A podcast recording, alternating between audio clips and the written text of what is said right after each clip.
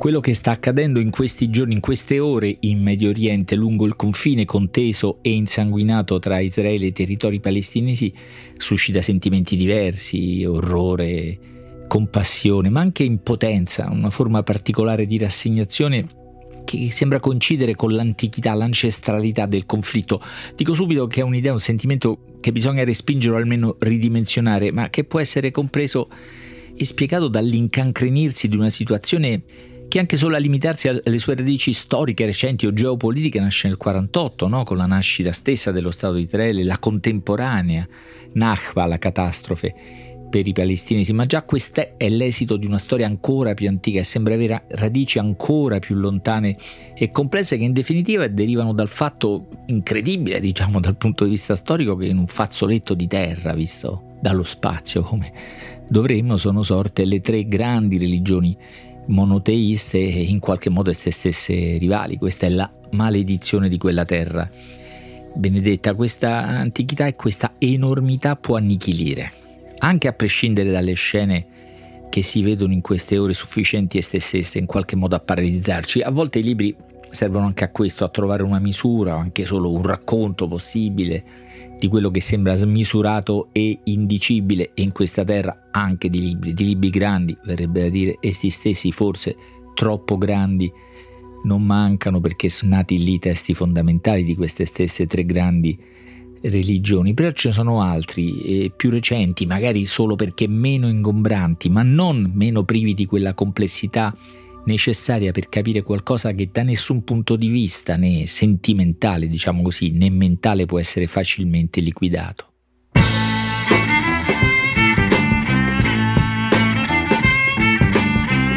Questo è Timbuktu di Marino Sinibaldi, un podcast del Post che parla con i libri.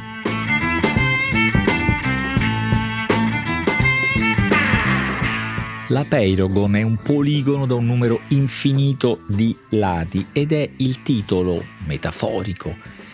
del libro, il romanzo più complesso dal punto di vista narrativo apparso in questi anni sulla questione del Medio Oriente, ammesso che questo libro sia un romanzo, no? il più complesso, il più ricco scritto negli ultimi anni su Israele e sulla Palestina,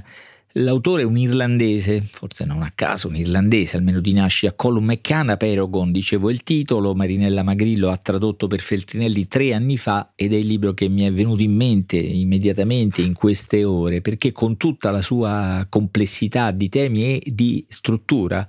racconta il conflitto fra israeliani e palestinesi ridotto alla sua nuda essenzialità, quella di due padri che perdono in quella guerra le loro figlie bambine o quasi adolescenti e su questo lutto provano a costruire qualcosa. Questo è il cuore di un libro grande nelle dimensioni e nelle ambizioni sia politiche che letterarie, diciamo così. Colum McCann si mette anzitutto in ascolto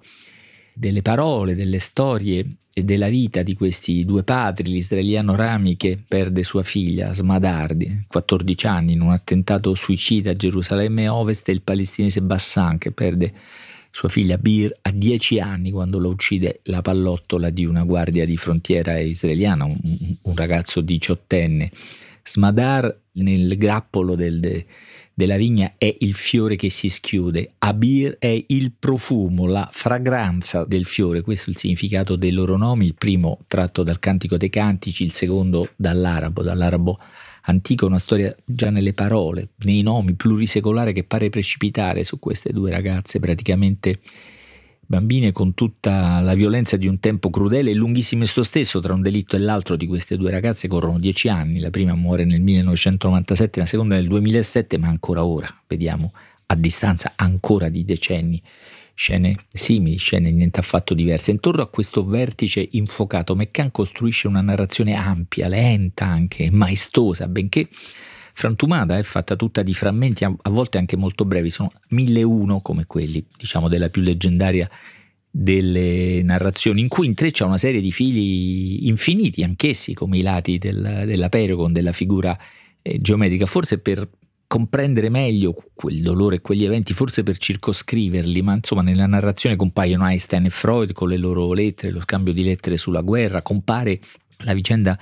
delle migrazioni degli uccelli particolarmente pericolose, particolarmente sanguinose anch'esse, mi sembra, sulla rotta medio orientale, oppure il campo di Theresienstadt, cioè la grottesca, tragica vicenda nazista, il progetto di abbellire un lager, o, o le prese funamboliche di Philippe Petit che si arrampicava, si, si camminava sui fili tra palazzi, grattacieli o rocce, ma anche episodi storici lontani e meno lontani che da questo punto di vista aiutano più direttamente a capire, anche perché a volte hanno una bruciante attualità. Frammento 372. La prima intifada comincia così. È la notte dei deltaplani, 1987. I deltaplani sono fatti con sbarre d'alluminio e tela da vele azionate da motori per tosaerba, decollano nel buio dal Libano meridionale, un deltaplano viene abbagliato dai riflettori puntati dal kibbutz Mahan Baruch, ma l'altro pilota, che potrebbe essere variamente definito come terrorista, o martire, o assassino, o guerrigliero, o combattente per la liberazione, riesce a sorvolare il deserto, ucciderà poi cinque soldati, ne ferirà sette, naturalmente la sovrapposizione con immagini e sorprese di queste ore è immediata.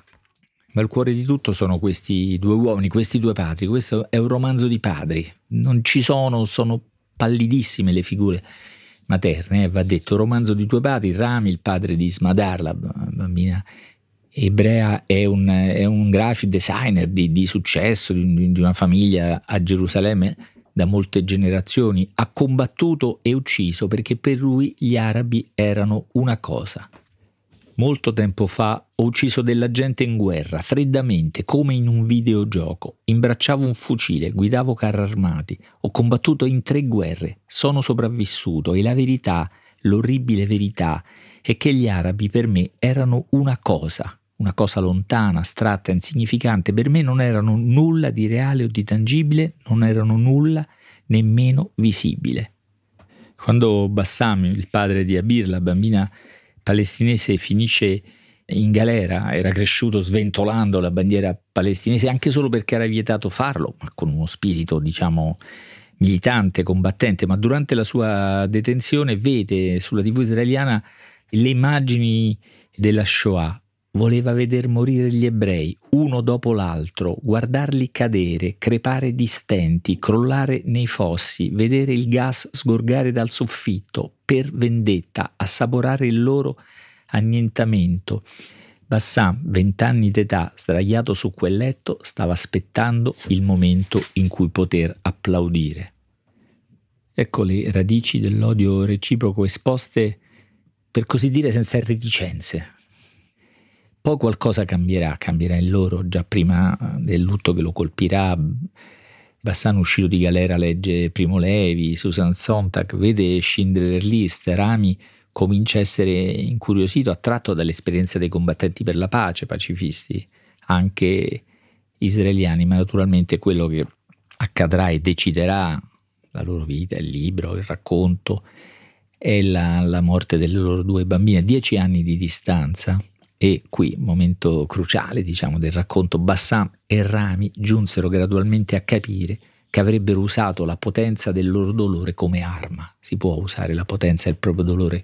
come arma, provano a farlo, da qui nasce la storia dei loro incontri, la vicenda di un'associazione, Parent Circle Family Forum, che mh, anima mh, le, lo- le, loro storie, incominciano a fare degli incontri in giro per il paese e cominciano sempre così. Sono Rami Helanan, il padre di Smadar, sono Bassam Haramin, il padre di Abir, la loro storia, questi incontri, queste parole, ma anche tante cose, i viaggi che fanno, il modo in cui attraversano il paese, la storia recente o meno recente di questa terra è, è, il libro. Il libro è sostanzialmente questo nelle sue tante pagine e non so come risuoni oggi da questo punto eh, di vista. Ma, ma, è un libro da tutti i punti di vista originale, io credo magnifico, persino per la sua natura ibrida. No? I fatti sono tutti veri, purtroppo, i nomi, le vicende, le circostanze sono esatte, persino le voci sono state trascritte da un'infinità di registrazioni e di presentazioni pubbliche, però le loro parole, i loro pensieri in qualche modo sono rimodellati dall'autore che dice, nonostante questa libertà spero di essere rimasto fedele alla verità della loro esperienza condivisa ed è esattamente questa verità profonda il valore più importante di questo libro fragile e prezioso specie in queste ore. Non saprei dire se sopraffatto da quello che è accaduto, questa storia di reciproco, di incontro e dunque di, di speranza, se sopraffatta da quello che sta accadendo o se viceversa testimonia una verità più profonda, un'altra possibilità che si è unita in fondo a questa storia anche nel momento